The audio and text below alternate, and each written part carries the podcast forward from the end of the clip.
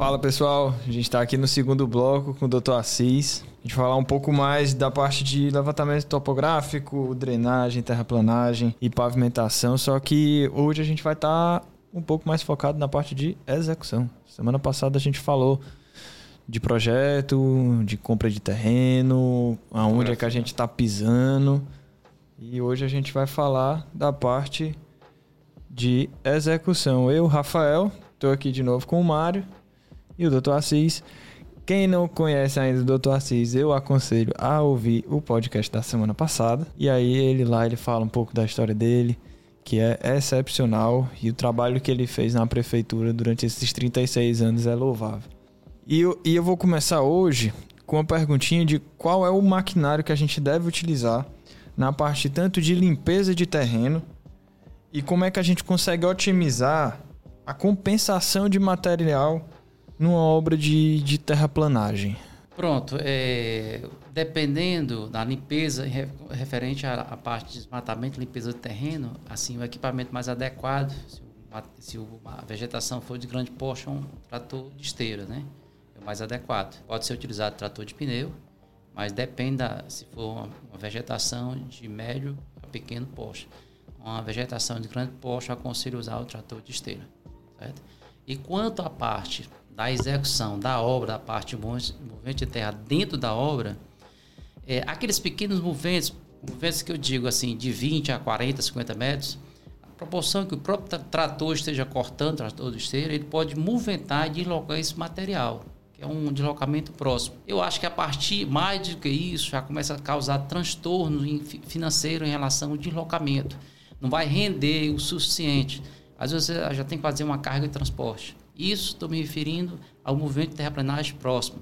E mesmo você tendo uma obra onde você, a parte corte, seja equivalente à parte de aterro, você tem que fazer um trabalho inicial para ver a questão dos deslocamentos. Porque quando se faz um projeto, a gente faz uma malha a cada vinte de linhas ou seções, e você vai ver o corte de cada linha daquela. E com o projeto e com o quadro, o resumo da terraplanagem, você tem a noção, o local onde, deve, onde tem um, um menor percurso e onde deve ser cortado e aterrado. Então a parte de logística ela é muito importante nessa hora. Super importante, super importante. E vou dizer uma coisa para você. Em relação ao desmatamento e limpeza do terreno, recebo ligação a pessoa, assim, você adota quanto? A raspada, limpeza do terreno, a espessura. Eu digo para você assim... Quando é vegetação de médio a baixo, eu uso cinco centímetros, tá certo? Mas um detalhe, um detalhe. Tem um operador que ele corta toda essa vegetação, simplesmente deixa quase no terreno natural. E tem outro operador que é, taca a lâmina, taca o equipamento e corta até vinte centímetros ou até mais. Isso vai depender muito do operador. Isso é fundamental à pessoa que está operando, é fundamental. E quando é uma vegetação de grande porte, também se pode fazer e cortar ali no máximo quinze, vinte centímetros. Se você não tiver o cuidado com isso, não tiver um bom operador, ele pode te dar um prejuízo bem, bem pesado em relação a esse corte. Então ele acaba cortando mais do que o necessário, eu vou ter que Exa- enterrar depois, né? Exatamente, exatamente. Você vai tirar material onde não era necessário. Agora depende muito do operador, muito. Muito, muito, muito. Já vi inúmeros casos onde uma mesma obra, um, um, um mesmo equipamento, o cara tira toda a vegetação, você vê praticamente o solo natural na parte das árvores de grande porte, onde você vê aquela maior escavação, mas ele consegue cortar de forma uniforme. E na mesma obra você vê uma outra pessoa operando no mesmo local com um verdadeiro absurdo em relação a esse corte a mais desnecessário. É a questão da operação, realmente. E Assis, todo orçamento que o senhor fez, pelo menos para a gente, como empresa, sempre vem acompanhado ali de um... De um todo projeto vem acompanhado de um, de um orçamento, né? Seja para a parte de drenagem, para a parte de pavimentação, para a parte de terraplanagem.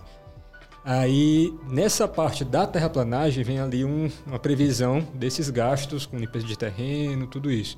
Se vai ter um operador que pode gastar mais ou menos...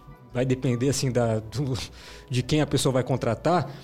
Aí o que é que, o, o que, é que eu, como, como o gestor da empresa, como a, a empresário ou como engenheiro de obra, quais são algumas medidas que eu posso tomar para tentar seguir ali aquele valor do orçamento à risca, porque muitas vezes o valor que o senhor coloca lá na, na, de, de composição ali é baseado numa CEINFRA, SINAP, seja lá o que for, e tem uma, uma, uma cubagem que o senhor fez, que são os mesmos cálculos que, que a gente apresenta para um, um órgão financiador, seja Caixa ou qualquer outro. Então a gente está meio que engessado naqueles valores, né? Como é que eu faço para... para ser o mais fidedigno possível? Pronto, voltando para raspagem e limpeza do terreno. É, acho que o primeiro passo é conversar com o operador para ter o cuidado para não cortar em excesso. Okay? É, em relação à parte do movimento de terra, eu citei aqui que a topografia é o tripé da engenharia, é o tripé da infraestrutura urbana. Então, se a topografia for realizada em campo, com a malha a cada vinte, pegando todos os pontos notáveis de pico ou depressão, então esse volume é para sair real, doutor. Não tem como fugir disso. É para sair real. Agora, se você fizer, pegar um terreno, pegar um ponto por radiação, pega um ponto aqui, outro acolá, e no computador você gera uma malha de pontos, aí, doutor, aí foge do projeto, porque é, depende da topografia. Sim, eu estou dizendo isso porque já fiz inúmeros projetos e já acompanhei tudo isso, e eu vejo quando a topografia é realizada com precisão, sai com precisão.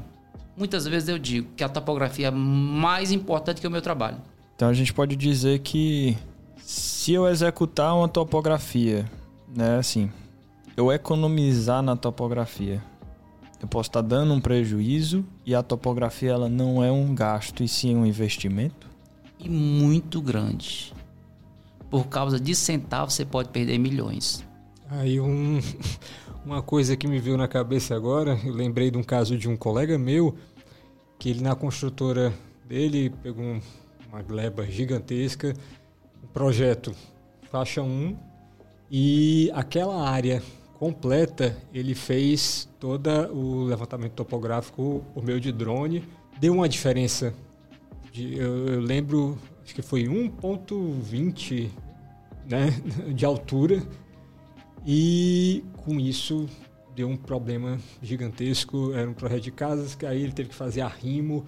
O senhor já deve estar até percebendo qual é o caso que eu estou falando, não vou citar nomes aqui, mas ele foi no rumo da tecnologia, né? Ele pode ter gastado até mais caro, diferente do que o Rafael falou aqui, gastou até talvez mais caro do que uma, colocando a equipe lá, fez com um jeito mais avançado para a época ali, alguma inovação e tal, mas deu errado. Aí a próxima pergunta que a gente tinha aqui, que aí eu vou tentar encaixar nisso. Eu não sei se o levantamento de drone ele é mais caro que o... Mas eu acredito que para a época, talvez tenha sido. Foi é. alguns anos atrás, quando estava começando isso, né? É, é quando iniciou o processo dessa nova tecnologia, sim. Mas hoje ele é bem mais barato. Enquanto um terreno, sei lá, de dois hectares, uma pessoa vai cobrar um drone de mil e quinhentos reais, o outro vai cobrar cinco ou quatro, o dobro. Mas é uma economia... De palito. De palito.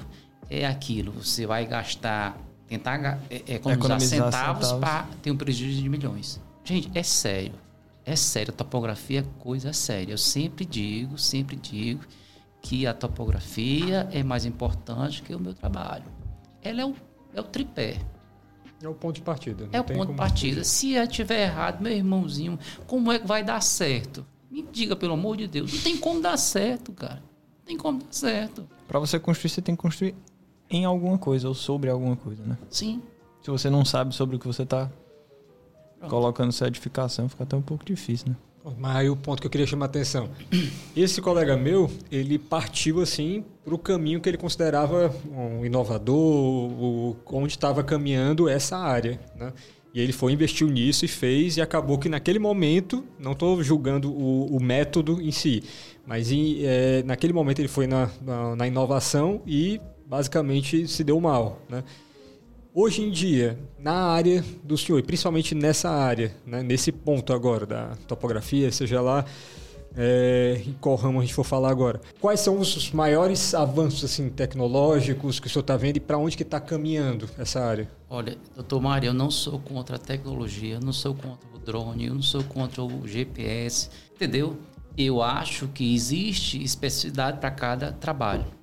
Se você quer fazer uma poligonal de um terreno, de uma propriedade, com o drone, tudo bem, lógico que é mais rápido, você tem condições de fazer isso. Mas você fazer um trabalho específico, pontual, onde você precisa minuciosamente da altimetria, não funciona. Funciona. Ó, já reformulei inúmeros projetos que foram realizados com drone. A diferença, já encontrei todo tipo de diferença, cinquenta centímetros, quarenta, sessenta. Olha, com, com G P S, é, R T K, é, que eu falei no início, se tiver energia de alta tensão, dá diferença até de um metro e cinquenta, já encontrei. Encontrei de todas as dimensões, todos, erros de todas as dimensões, cinquenta centímetros, um metro, um metro e cinquenta, por causa de uma energia de alta tensão. E meu amigo, entendeu? cinquenta centímetros numa terraplanagem, numa camada de, um de solo. E de um metro. Imagina o tamanho do bucho. Foge dos parâmetros. Foge dos parâmetros. Às vezes, quando eu começo a falar desse, disso, especificamente da topografia, da necessidade que tem que ser feito com estação total e realizada em campo, muitas, eu sei que devido à tecnologia, muitas pessoas são contra, mas não, não podemos fugir que não bate, cara. Estou mostrando a realidade. Não bate. Então, dependendo, acho que a gente deve começar do pressuposto qual equipamento utilizar, qual o nível de precisão que a gente precisa. Sim. Se a gente precisa de uma precisão maior, a gente tem que usar da tecnologia que me traz a precisão maior. Não necessariamente ela vai ser a mais inovadora. Exatamente. Ou é o mais seguro que o senhor é, considera? É, eu considero a estação total. Antigamente, no meu tempo, quando eu me formei, era lógico que era o teodolito nível. Mas como não, foi, foi, não existe mais esse equipamento, estação total. Ela quando substituiu, você... né? A estação é, total. Substituiu. E ela já tem umas estações totais que são georreferenciadas, com Sim. tipo um nível de precisão até é. bem interessante. E eu acho que logo, logo a gente vai ter alguns drones que possam ter um nível de precisão tão grande quanto a da estação total. Porque eu acho que quando a estação total foi criada, ela ainda tinha uns defeitozinhos que foram sendo corrigidos com o tempo. Ou eu estou errado? A minha preocupação é que toda a informação que vem através da imagem do satélite, ele pode causar interferência. Se trabalhar numa malha urbana, para pegar a soleira de casa. Você trabalha em um sistema viário, para pegar a cota de boca do lobo, cota de posto de visita, entendeu? Eu acho um pouco complicado. Eu acho que tem que ter, ter muita inovação para que isso seja resolvido. A pessoa tu erra uma boca de lobo por cinquenta centímetros, ela vai parar no meio da rua? Não, não rola, não rola, não rola, não rola. Entendeu? Rapaz, a tecnologia acabou de dar uma rasteira na gente. Mas eu acho que... Eu tenho fé. E eu acho que você também tem que Sim. um dia os drones eles vão conseguir dar a precisão do, do, da estação total. Já teve algum, algum projeto que só depois da gente fazer o estudo de terraplanagem, o projeto de terraplanagem inviabilizou o projeto? Inúmeros projetos. Às vezes fico com pena do, do proprietário, do investidor, porque ele não fez essa consulta antes, não analisou isso antes. Tem muitos casos que ele tem que constru- criar um solo, construir um solo para colocar a edificação dele em cima. E isso o custo vai lá para cima. Muitas vezes fica com pena. Infelizmente a realidade é essa. Eu não queria receber uma notícia dessa não, viu? Não, é...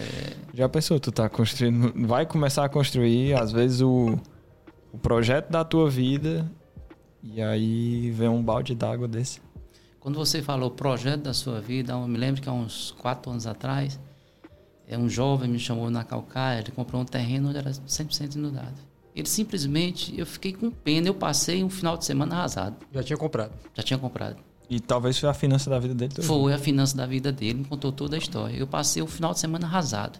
Eu digo, doutor, infelizmente eu não posso fugir da realidade. Eu trabalho com água. Água, você não pode mentir. Ela é real, ela é exata. Água e dinheiro não aceita desaforo. Não tem pra onde correr, não. Aceita não, meu filho. E qual é o melhor nível? É o nível de bolha. E água. E doutor Assis, é, eu acho que isso que o Rafael falou acaba chamando a atenção para outro ponto também. Tem algumas vezes que acontece isso, é o projeto ali da, da vida, como esse, esse rapaz da, comprou o terreno na Caucaia, que era totalmente inundado e só percebeu isso depois. como o caso também que o, pro, a, o estudo da terraplanagem inviabilizou a confecção do projeto ali. Só que também tem alguns casos que já aconteceram comigo na, na construtora, que a gente faz o estudo. Não, eu não vou me arriscar a comprar isso daqui porque não dá para implantar o que eu quero, não dá, o terreno não é, não é viável e tal.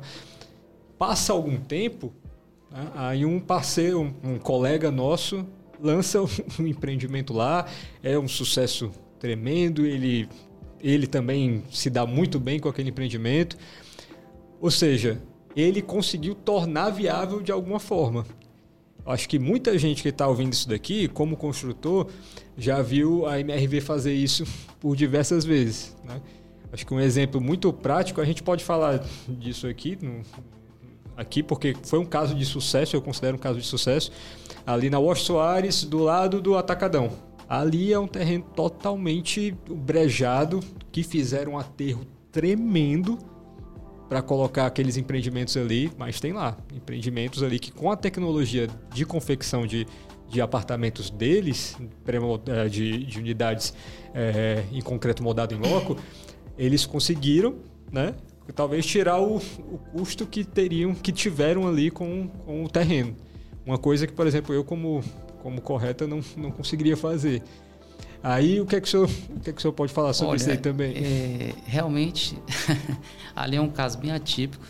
Eu digo que o, eles construíram, criaram um solo para construir. Aquele projeto não foi feito por mim, foi feito pela doutora Ruth, que era antiga engenheira também da prefeitura. Eu passei para ela as informações de cheia máxima do Rio Coaçu, tá certo? Porque ela teria que obedecer a cota de cheia máxima do Rio Coaçu, a da chuva de dois mil e quatro, que ali é a cota setecentos e trinta. A cota setecentos e trinta é a cota geratriz inferior da estrutura da ponte. É a cota de cheia máxima. É onde a água chega, é onde a água sai, é onde a água referencia naquela terra. Então, quando a Ruth foi fazer aquele projeto, ela me consultou e eu disse: doutora, você tem que obedecer a cota de cheia máxima. Não, como é edificação, se for só um pátio de estacionamento, você podia riscar só cinquenta centímetros, mas eu orientei ela a botar oitenta centímetros. Então, ali foi construído um solo para construir. Agora, você, eu afirmar para vocês se foi viável ou não... Não, isso aí...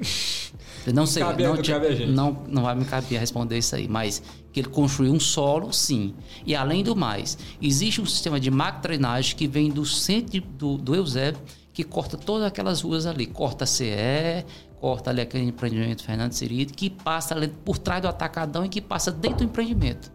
Uma baita galeria de um sistema de macro-drenagem caríssimo, caríssimo, caríssimo. Mas isso daí eu acho que é um ponto para ressaltar, que mesmo casos assim, podem ter solução. Né? É, podem é, ter, né? Tem, tem. É aquele ditado, ele criou um solo para construir. É o ditado que às vezes eu digo, às vezes o caroço está maior do que o abacate. Entendeu? Seu bolso, seu limite, né? Pronto. Falou tudo. Tem jeito pra tudo. A engenharia cabe tudo. Na engenharia tem jeito pra tudo. Na medicina não tem não, mas na engenharia... Engenharia tem. Aí, meu amigo, o seu às bolso vezes, é a sua regra. Às vezes você diz assim, quem, quem manda na engenharia é o bolso. Pronto. E tem gente que tem um bolso bem grandinho. Pois né? é. Ah, mas eu acredito que por mais que o caba tenha um bolso grande, tem que dar dinheiro. Tem que dar lucro. Tem que dar lucro. Construir é, pra, concordo. Pra dar... Se não dá lucro, meu amigo... É. Aí inviabiliza. Você vai rasgar dinheiro, você vai jogar dinheiro no mar, você vai botar fogo no dinheiro. Pra ele ter muito água, não aceita desaforo. Pra ele ter muito dinheiro, ele não desaforou dinheiro, não. Com certeza. Não vai ser agora que ele vai fazer isso. Doutor Assis, é, com o crescimento agora que a gente está vendo da, dessas tecnologias e principalmente do tão falado B I M, né, na construção civil, o B I M, ele consegue beneficiar de alguma forma o, o trabalho que o senhor gere ou não? É só para outras áreas? Como é que o senhor enxerga isso? E como é que o senhor vê o crescimento disso, se estiver beneficiando, na área do senhor? Olha, eu digo para você que é fundamental essa modelagem de informações da construção, principalmente para a minha área, por causa das informações, você tem que ter todas aquelas informações do subsolo. O sistema de drenagem, ele tem que estar compatível ao esgoto, que também é gravidade, ele tem que estar compatível à rede de água, então ele tem, mostra todas essas interferências que vai existir no subsolo. Eu acho que é perfeitamente aceitável e aplicável. Porque acaba que são vários projetos diferentes, né? Vários projetos diferentes e tem que ter a, a, a, a compatibilização de todos eles. Senão vai ter interferência, que é o que ocorre nos centros urbanos. Não só de Fortaleza, de todo o país, sem exceção. Nós temos interferência com rede de água, esgoto, sistema de telefonia, nós temos pilar, contraforte, tem tudo dentro do nosso sistema de drenagem. E a gente estava conversando ali, antes desse bloco, justamente sobre isso, de às vezes vir a casos de ter que refazer tudo por conta de uma falta de comunicação entre uma equipe e outra, é, seja ela uma equipe governamental, ou seja ela a própria equipe da, da empresa.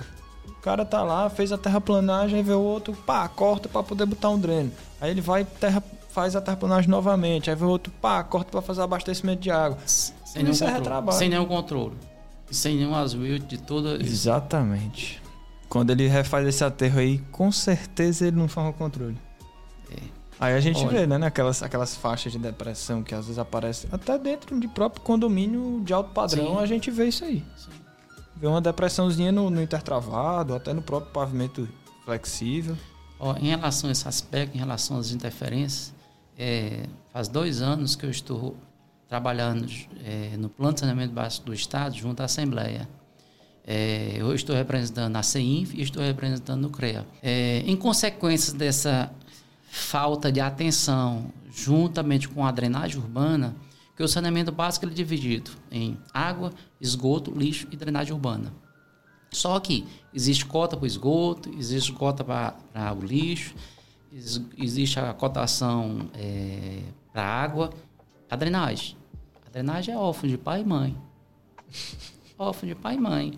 E é um dos principais. É um dos principais. É o que inunda, né? É o que inunda.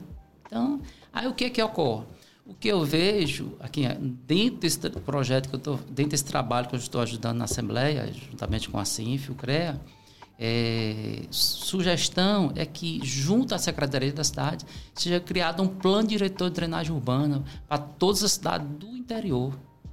E dentro desse plano diretor, seja elaborado, é, seja criado um depa- desculpa, seja criado um departamento de drenagem na Secretaria da Cidade, ou um departamento ou uma coordenação. E dentro desse departamento, ou dentro dessa coordenação, criar um, um, um plano diretor para todo o Estado, de acordo com as doze subbacias. Entendeu? E dentro desse plano diretor, eu estou dando sugestão, sugestão para que faça um, um outbuild geral de todas as interferências. É um trabalho que requer muito recurso, é um trabalho que não resolve da noite para o dia. Eu digo para resolver o problema de todas as cidades do Ceará, criando um plano diretor com coerência e responsabilidade, é serviço para décadas. Não se faz numa administração. Se for fazer isso pensando em resolver em uma administração, já no serviço já não presta. Não tem como. Mas esse plano diretor que o senhor pensa é fazer diferente do, do que o Fausto Nilo fez em dois mil. Não, esse plano diretor ele está ligado mais à parte de drenagem urbana, não é ao, não, ao urbanismo, é mais a parte de drenagem urbana. Entendeu? Não, eu só usei o, o termo assim, porque assim, é uma coisa que a gente falou no primeiro bloco, quem ouviu vai, vai lembrar. É, no Brasil, as coisas são muito generalizadas e criam regras para atender um país inteiro, um país no tamanho continental, que, por exemplo, você vai para Minas Gerais, é um relevo totalmente diferente do nosso. Totalmente, totalmente. Você vai para outros estados, totalmente diferente. Você entra, aqui no nosso próprio estado, você anda aqui por Fortaleza. Fortaleza tem uns relevos um pouquinho mais acentuados. Ali tem o tal veg ali da, da, entre Antônio Sales e, e, e Pontes Vieira, que tem um ponto mais alto, né? É, pronto, tem algum, algumas poucas, né, elevações. Aí você vai para Juazeiro do Norte, né, no Crato, aí são relevos bem, bem diferentes.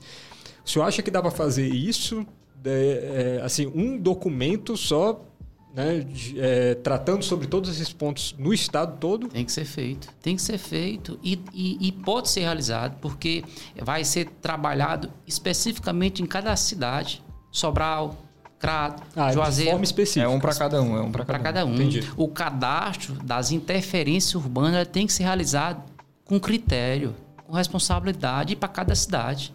Agora, o plano diretor, tipo a equação de chuva contida nesse plano diretor, é que pode ser feito por subbacias. Bacia do Salgado, Bacia do Metropolitano, Bacia dos Inhamuns, porque a intensidade de chuva dos Inhamuns é a metade de Fortaleza, ou até menos da metade. Então, não pode ser a mesma equação de chuva de Fortaleza, região metropolitana, você usar lá no meu, no meu Tauá. Vai sair o dobro. E aí, a gente acaba de falar indiretamente sobre o projeto, né? E a gente vê a importância do projeto, que a gente já teve um episódio sobre o projeto, com a nossa querida Juliana Kinderé, da Aval, falando da sua importância, a questão de quanto você economiza com o projeto. O projeto, ele é um investimento, e o projeto do doutor Assis, ele vai ser um investimento absurdo para o estado do Ceará. Nós somos tão pioneiros em tantas coisas, e eu... Eu, eu, não posso, eu não sei se eu posso afirmar isso, mas a gente vai ser o primeiro estado do Brasil a ter um levantamento desse, dessa magnitude? Se o governo do estado, junto com a Assembleia, realizar esse trabalho, será o primeiro. Eu vou contar só aqui um fato aqui. Na época da Copa do Mundo... É, peraí, peraí, peraí. peraí. É, primeiro canto que está sendo anunciado é agora, no SindusTalk, isso? Está sendo não, falado sobre isso? Não, ah, é, já há dois, há dois anos que a gente vem fazendo reuniões. Já está sendo falado. Já está sendo discutido. Não estava sabendo. Ah, imaginei que a gente estava lançando aqui. Não, não, não. Mas, mas a gente acaba que está lançando para outras pessoas, porque eu não Pronto. sabia, você não sabia, então a gente acaba tá levando essa informação à importância, né? De a gente trazer pessoas com esse nível de influência e, e, e inteligência. Pronto, eu só, assim, um fato para é, é, relatar aqui em relação ao que eu estava comentando era do... Da, das inter... não, na da época Copa. Da, da Copa na época da mundo, Copa. Na época da Copa do Mundo, eu, como técnico da prefeitura, eu morria de vergonha. Morria de vergonha. De chegar junto aos técnicos da Copa do Mundo e dizer que Fortaleza não tinha cadastro de drenagem urbana. Morria de vergonha. Eu, eu, meu Deus, é vergonhoso. Eu não queria nem ir para essa reunião. E quando foi o dia lá da nossa reunião, lá da parte de drenagem urbana, que os técnicos chegaram. E eu não me lembro o nome do profissional, mas ele direcionou assim a gente e disse: olha, nós ficamos sabendo que vocês é a única das, das capitais que vão sediar a Copa do Mundo, vocês é a única do Brasil que tem um cadastro de área urbana. É isso? É isso que eu acabei de citar. Caramba. Não existe, gente, não existe cadastro de drenagem urbana. Não existe cadastro de drenagem urbana. A drenagem urbana é largada. Pra tu ver, eu disse é que a drenagem urbana menos chove, talvez, né? Pois é. Eu disse que a drenagem urbana, ela é órfã de pai e mãe. É órfã de pai e mãe. Por isso que nesse plano de saneamento básico do estado, eu estou lutando, eu estou brigando, às vezes me irrita. Doutora Rosana, que é a coordenadora, às vezes, doutora Rosana, tem um pouquinho de paciência comigo, que eu já trabalhei tanto tempo nisso e não vejo nada. E agora, o único trunfo que eu estou vendo é esse do estado. Se isso não está aí, pronto, eu vou morrer e não vou ver nada. Infelizmente, a realidade é essa. E além do mais, eu, eu disse para todo mundo, se o governo do estado for implantar esse plano, ele vai, pelo menos para mim, eu afirmo, vai servir para os nossos filhos e nossos netos, porque não se implanta em uma administração e nem em duas, precisa de décadas para que isso seja implantado. E outro detalhe, esse cadastro, para que seja um house-built correto, onde você for fazer um projeto Sobral, pegar as informações de rede de água, de esgoto, sistema de drenagem e de interferência com o sistema de, de, de telefonia, isso tem, essas precisões no subsolo tem que estar correto, gente. Isso não se faz da noite para o dia. E, além do mais, precisa de recursos. Você abrir o subsolo e faz esse cadastro todinho. Não é brincadeira de menino, não. Não é brincadeira de menino. Mas a gente vai estar tá colhendo frutos que com nem certeza. A gente sabe o tamanho dos frutos que a gente eu vai tá acho colhendo. Que eu não colho esse fruto. Mas espero que esse trabalho seja dar continuidade e espero que o governo do estado realize esse sonho. Vai Rapaz. Servir para os nossos filhos e nossos netos. E eu acho que para a gente terminar...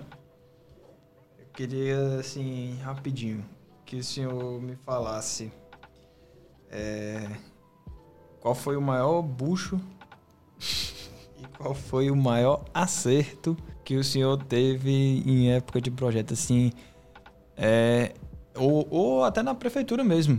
Qual foi o acontecimento que foi mais marcante, assim, rapaz, isso aqui foi um, um bucho, talvez o, o, o que o senhor comentou, né? Mas se esse tivesse sido maior, que foi, teve que basicamente capacitar aquele solo, criar um solo.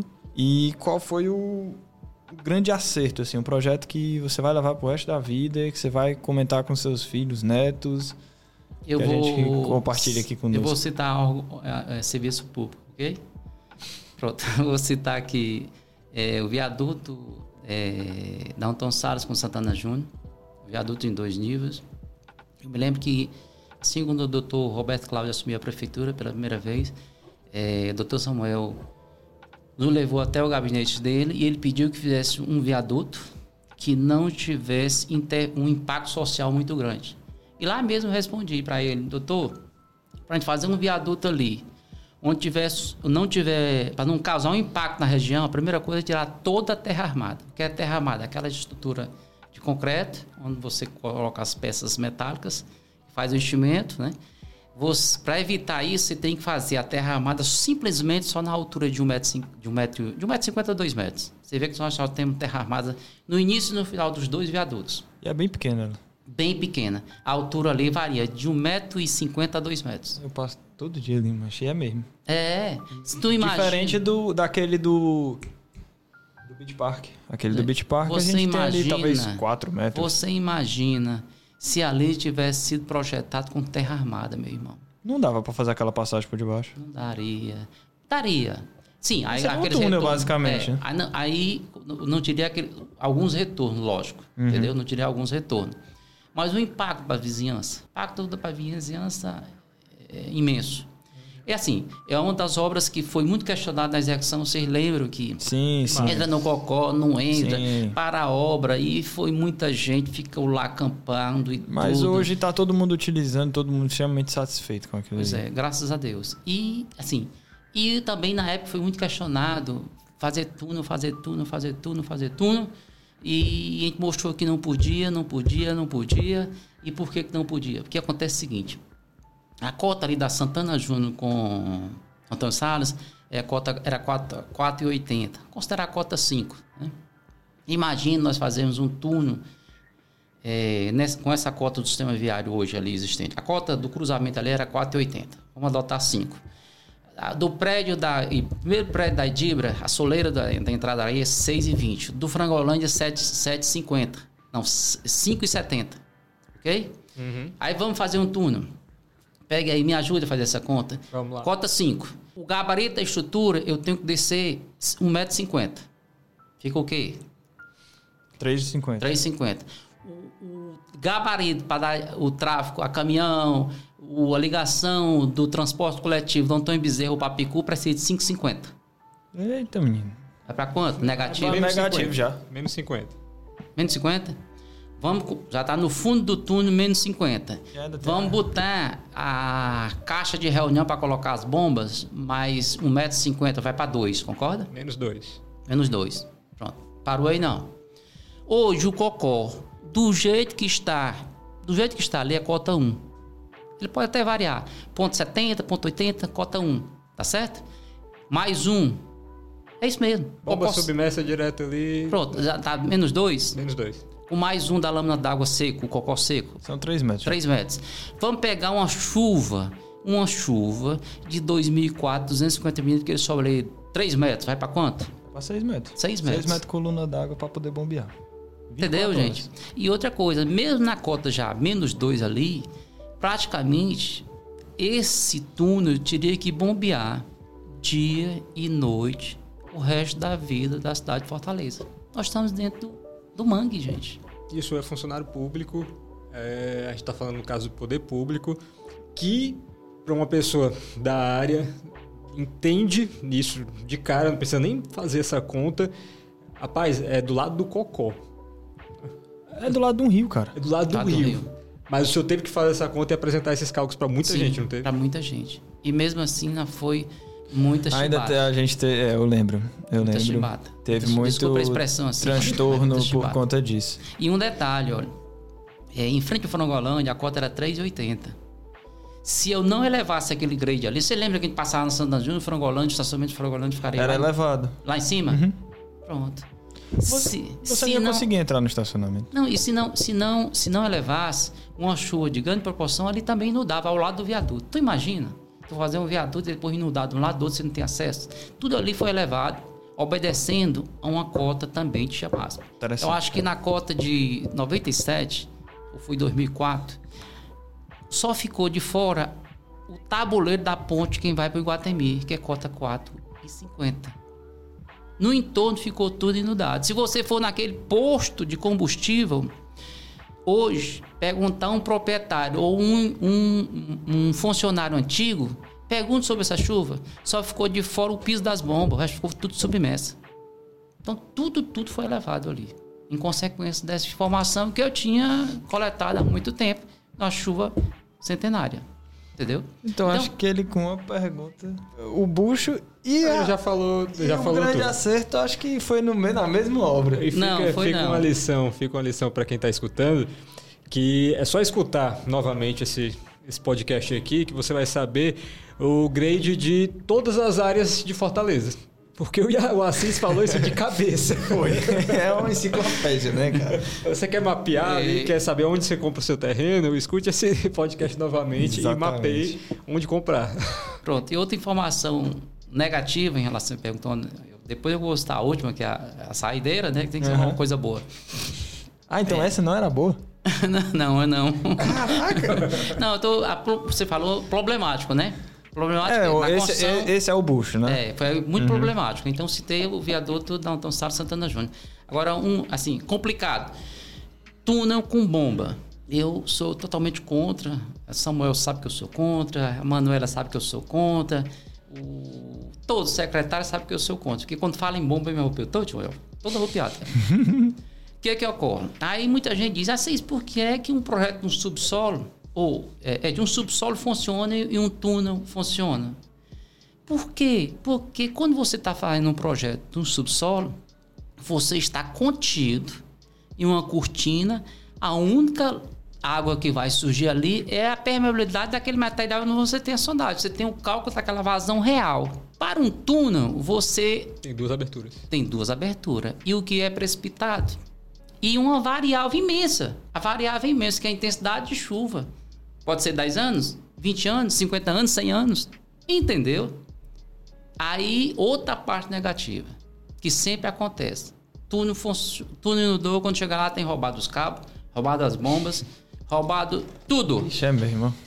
Então, existem N fatores, N fatores, para que túnel não funcione em consequência de tudo que eu, isso que eu citei. São muitos fatores. E outro fator negativo, túnel, não existe gerador. Se no momento que está chovendo, mesmo que seja torrencial, mas que o sistema esteja funcionando, tiver uma queda de energia ali, cinco minutos, seis minutos... Inunda. Inunda. Então, são N fatores ah, que não... contribuem para a coisa não funcionar. Por que não tem gerador?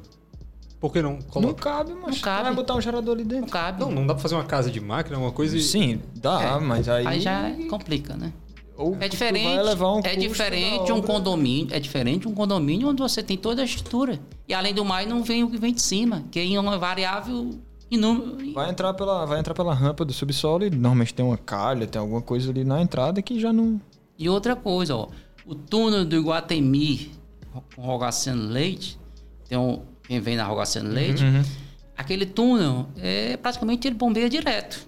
Ele estava é. mais do Cocó. A sorte Isso. é ali que o Iguatemi cedeu o gerador. Foi. Ele usa o gerador do Iguatemi. Se não fosse, a permanência, quer dizer, a, re, a repetição de inundação ali seria bem maior. E a, e, e, o, e a cota daquele túnel, se não me engano, são três metros. Ele não passa caminhão. Não, ali, não passa ônibus, não, não passa, passa caminhão. Não, não, não, não. O da entrada do Iguatemi. Da entrada, não, só automóvel. É, só, só automóvel. automóvel. Agora o da Rogaciano Leite. Aquele, se eu não me engano, foi custeado pelo próprio Iguatemi. Pelo próprio Iguatemi. O da Rogaciano Leite, que vai para a Engenheiro Santana Júnior, ele foi... Pelo governo do Estado. Pelo governo do Estado. Então, é cedido o gerador do Iguatemi para poder bombear aquele túnel. E, consequentemente, o túnel do próprio Iguatemi, eles também têm uma bomba lá, se eu não me engano. Tem que ter. Sim. Rapaz, meu amigo, é um custo... É. A, a, não vou dizer irresponsável, mas tu tá dando... Tá entregando para as próximas gestões... gestões custos que muitas vezes podem ser muito altos. Pronto, em relação à parte é, negativa que eu cito, é assim, em relação aos túneis, que eu sou muito contra. Aí eu vou citar agora os túneis que funcionam a contento, que não tem bomba. É, o túnel da Padre Antônio Tomás, o túnel Trincheira da Via Expressa, que passa, passa, o túnel da Santana Júnior, rotatória do Castelão e Dom Luiz. Tem outros túneis ainda. Da Parangaba também foi feito é, na época do doutor Juraci. Lá também a gravidade. Esses túneis nunca inundaram. Por quê? Porque é por gravidade. Se algum dia inundar, como Dom Luiz inundou há uns três, há uns quatro anos atrás, porque funcionou vinte anos, aí vinte anos depois inundou. Por quê? Porque o Transfor, o Transfor não, Metrofor, Metrofor desculpe, o Metrofor foi executar o metrô, a linha do metrô, e passou ao longo de dois anos, três anos, todo aquele silto de argila que caía sobre o asfalto, eles não tiravam, e a água foi carregando esse material de sarjeta, entrando no sistema de drenagem. No dia que inundou, eu me lembro demais que o... A bomba quebrou. Não, foi, lá é gravidade. Hum. O, o subsecretário Rezende, Assis, e aí? Você disse que não inundava? Eu digo, doutor, inuda não. Como é que funcionou durante vinte anos e hoje inundou? Mano, limpar o sistema de drenagem que o Metrofor é, nas, é, é, é, é, obstruiu. Pronto. Resumindo. Então, em resumo, é, túnel com bomba é uma bomba para os nossos filhos e nossos netos. E, para finalizar, em termos de obras que eu, assim, eu tenho como modelo, é a rotatória do Castelão. É tanto que no meu WhatsApp, a foto de perfil, a rotatória do Castelão é uma das obras assim, que eu acho mais bonita e de toda a minha vida. É um túnel, uma rotatória e um viaduto. É. No mesmo canto. É. E ali é a gravidade. Show de bola, viu, Assis? Assis, eu agradeço. Mesmo assim, é um prazer pra gente do Sinduscom Jovem, do Sinduscom, passar esse tempo com o senhor. O senhor poder compartilhar um pouco da sua vivência, do seu tempo de obra, da sua expertise. E a gente tá podendo levar isso pra centenas, talvez um dia milhares de pessoas que vão estar tá ouvindo a gente. Eu agradeço mesmo, assim, de coração, por tudo que a gente aprendeu hoje aqui. Não só eu, como o Mário, os pró- o próprio doutor Assis, mas todo mundo que tá ouvindo aqui a gente, com certeza tiveram muito a aprender com o senhor. Muito obrigado. Eu digo para você que aprender é todo dia. Ainda hoje eu estudo e sempre digo lá em casa, olha, eu não posso parar, porque todo dia você tem uma aprendizagem. É nos estudos, é numa obra, na prática, todo dia nós aprendemos alguma coisa. Eu digo para você o seguinte, do dia que eu terminei até hoje, se eu não estivesse estudando, eu estaria cem por cento fora do mercado. Quando eu me formei, era nanquim, pornógrafo. Você fazia em papel vegetal. Se errasse, tinha que raspar. Com o maior cuidado. Se errasse, perdia todo o desenho, todo o projeto. Então, gente, é, estudar é essencial, é necessário, tem que ser. Se eu não fosse, se eu não tivesse estudado, estaria, infelizmente, cem por cento fora do mercado. E digo para vocês o seguinte, para mim é um prazer imenso estar aqui a convite de vocês, participar desse debate junto ao Sinduscom. É, para mim é um privilégio, principalmente falar da infraestrutura da nossa cidade. Incrível. E, doutor Assis, quando a sua esposa chegar e falar para o senhor chamar o senhor de doido de novo, dizer que o senhor é doido, você diga para ela, rapaz, você está falando isso, mas eu sou chamado para contar sobre minhas loucuras aqui para um monte de gente. É, e... São informações necessárias, importantes para a infraestrutura da cidade. Para quem vai dar continuidade da cidade de Fortaleza, precisa dessas informações. Se não tiver essas informações, com certeza poderá fazer projetos errôneos. Show de bola, pessoal. E a gente vai ficando por aqui. Até a próxima semana com mais um episódio do nosso querido SindusTalk, que já está conquistando, acho que, muitas pessoas com nossos conteúdos, nossas matérias que a gente está trazendo, e posso dizer que são quase aulas temáticas sobre assuntos diversos que a gente não vê na academia, que a gente não vê no dia a dia e a gente só vê num, num ambiente desse. Eu agradeço, Assis, mais uma vez, agradeço ao meu pessoal da Engaja que está cedendo o espaço para a gente e que na próxima semana a gente possa se encontrar de novo com mais um episódio do SindusTalk, com mais novidade, mais coisas interessantes para vocês. A gente vai ficando por aqui, um ótimo final de dia, se você está escutando de dia, se está escutando à noite, mas que você possa ter uma vida próspera após esse, esse podcast com muito mais conhecimento adquirido. Obrigado, pessoal. Muito obrigado. Até mais.